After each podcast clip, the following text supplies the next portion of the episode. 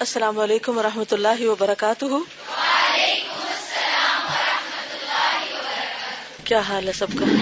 الحمد للہ نحمد ونسلی علی رسول کریم اما بعد، فاعوذ باللہ من الشیطان الرجیم، بسم اللہ الرحمن الرحیم۔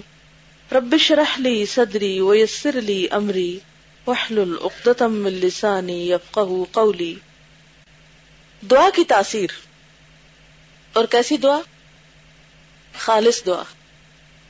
فصل سوم وہ آفت جو دعا کا اثر مرتب ہونے سے روکتی ہے یعنی ہونے نہیں دیتی اثر، یہ ہے کہ بندہ جلد بازی کر جاتا ہے۔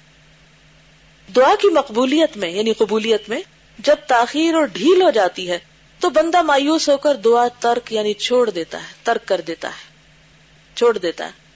اس شخص کا حال اس آدمی جیسا ہو جاتا ہے جس نے کھیت میں دانے ڈالے یا باغ میں درخت کے پودے لگائے، کھیتی اور درختوں کی خدمت کرتا رہا، انہیں پانی دیتا رہا، لیکن جب اس کے کمال کا وقت آیا اور پھل لگنے کا زمانہ قریب ہوا، تو اس نے کھیتی اور درختوں کو چھوڑ دیا اور اس سے بالکل غافل اور بے خبر ہو گیا۔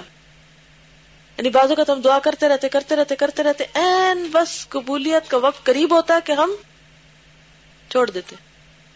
کام بھی چھوڑ دیتے، دعا بھی چھوڑ دیتے۔ کہ یہ تو ہونا ہی نہیں۔ نتیجہ کیا ہوتا ہے؟ کچھ بھی حاصل نہیں ہوتا۔ تو آپ نے دعا کرتے رہنا ہے کب تک؟ جب تک مسئلہ حل نہ ہو جائے۔ یہ نہیں کہنا چاہیے دعائیں تو میں نے بہت ہی کی ہیں، لیکن کچھ فائدہ نہیں ہوا۔ یہ نہیں کہہ سکتے آپ۔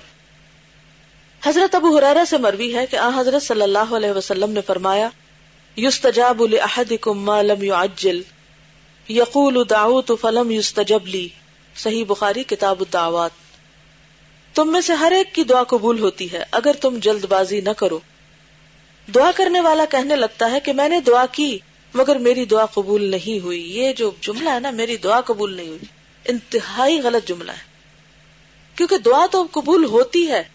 ہاں اس کے اظہار کے طریقے مختلف ہوتے ہیں۔ قبول نہ ہوئی کہنا مجھے یوں لگتا ہے، بعض جب میں کسی کے منہ سے سنتی ہوں نا، تو مجھے ایسا لگتا ہے جیسے کسی نے مجھے رکھ کے کچھ مارا ہے۔ اتنی مجھے سخت تکلیف ہوتی ہے یہ بات سن کے۔ یوں لگتا ہے جیسے کوئی اللہ تعالیٰ سے ناراض ہے، یا جیسے کسی کو اللہ تعالیٰ کی رحمت کی امید نہیں، یا یقین نہیں کہ وہ کر سکتا ہے سب کچھ، یا وہ قبول کرتا ہے۔ تو اس لیے بے حد ضروری ہے کہ انسان کیا کرے؟ یہ جملہ کم از کم بولنا چھوڑ دے۔ اور کچھ نہ کرے تو کم از کم یہ نہ کہے کہ میری دعا تو قبول نہیں ہوتی۔ یہ نہ کہے۔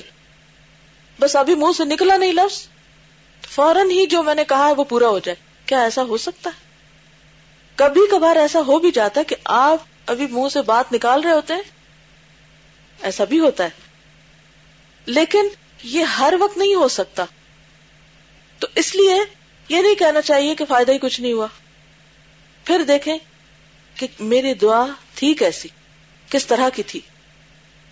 حضرت ابو حرارہ ہی سے مروی ہے۔ کیا حضرت صلی اللہ علیہ وسلم نے ارشاد فرمایا لا يزال يستجاب للعبد ما لم يدع باثم او قطيعه رحم ما لم يستعجل. مسند احمد بندے کی دعا قبول ہوتی ہے جبکہ وہ گناہ اور قطع رحم کی دعا نہ کرے اور جلد بازی نہ کرے. گناہ کی دعا نہ کرے، رشتوں کو کاٹنے کی دعا نہ کرے اور جلد بازی نہ کرے. کسی نے عرض کیا، یا رسول اللہ صلی اللہ علیہ وسلم، جلد بازی کا کیا مطلب ہے؟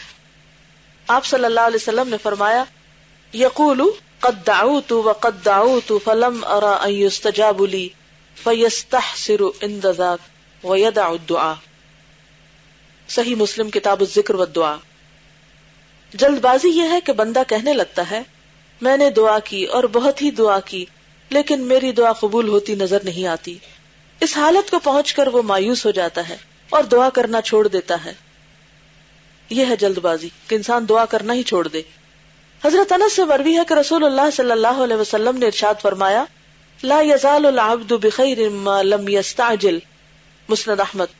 بندے کی ہمیشہ خیر اور بھلائی ہے جب تک کہ وہ جلد بازی نہیں کرتا۔ صحابہ نے عرض کیا، یا رسول اللہ، کیف یستعجل؟ یا رسول اللہ، بندہ جلد بازی کس طرح کرتا ہے؟ آپ نے فرمایا، یقول قد دعوت لربی فلم يستجب لی۔ جب وہ کہتا ہے کہ میں نے رب سے بہت دعا مانگی، لیکن میری دعا اس نے قبول نہیں کی۔ گویا رب کی شکایت کر رہا ہے کمپلینٹ کر رہا ہے، بندوں سے۔ اللہ کی شکایت بندوں سے۔ کس قدر تکلیف دے بات تو ہمیں کس عادت کو چھوڑنا ہے؟ اس شکایتی عادت کو اور اس مایوسی کو۔ جی آپ، کسی شخص نے ایک بزرگ سے کہا کہ جب ہماری تقدیر لکھ ہی دی گئی ہے تو پھر دعا کرنے کا کیا فائدہ؟ تو اس نے کہا، ہو سکتا ہے تمہاری تقدیر میں یہی لکھا گیا ہو کہ اس شخص کو وہی ملے جس کی یہ دعا کرے اور باقی کچھ نہ ملے۔ جب اللہ کا حکم ہے تو ہمارا کام کیا ہے؟ کہ ہم مانگتے جائیں۔ جزاکم اللہ خیرا۔ سبحانک اللہم و بحمدک نشہد اللہ الہ الا انت۔ نستغفرک و نتوب الیک۔ السلام علیکم و رحمت اللہ وبرکاتہ۔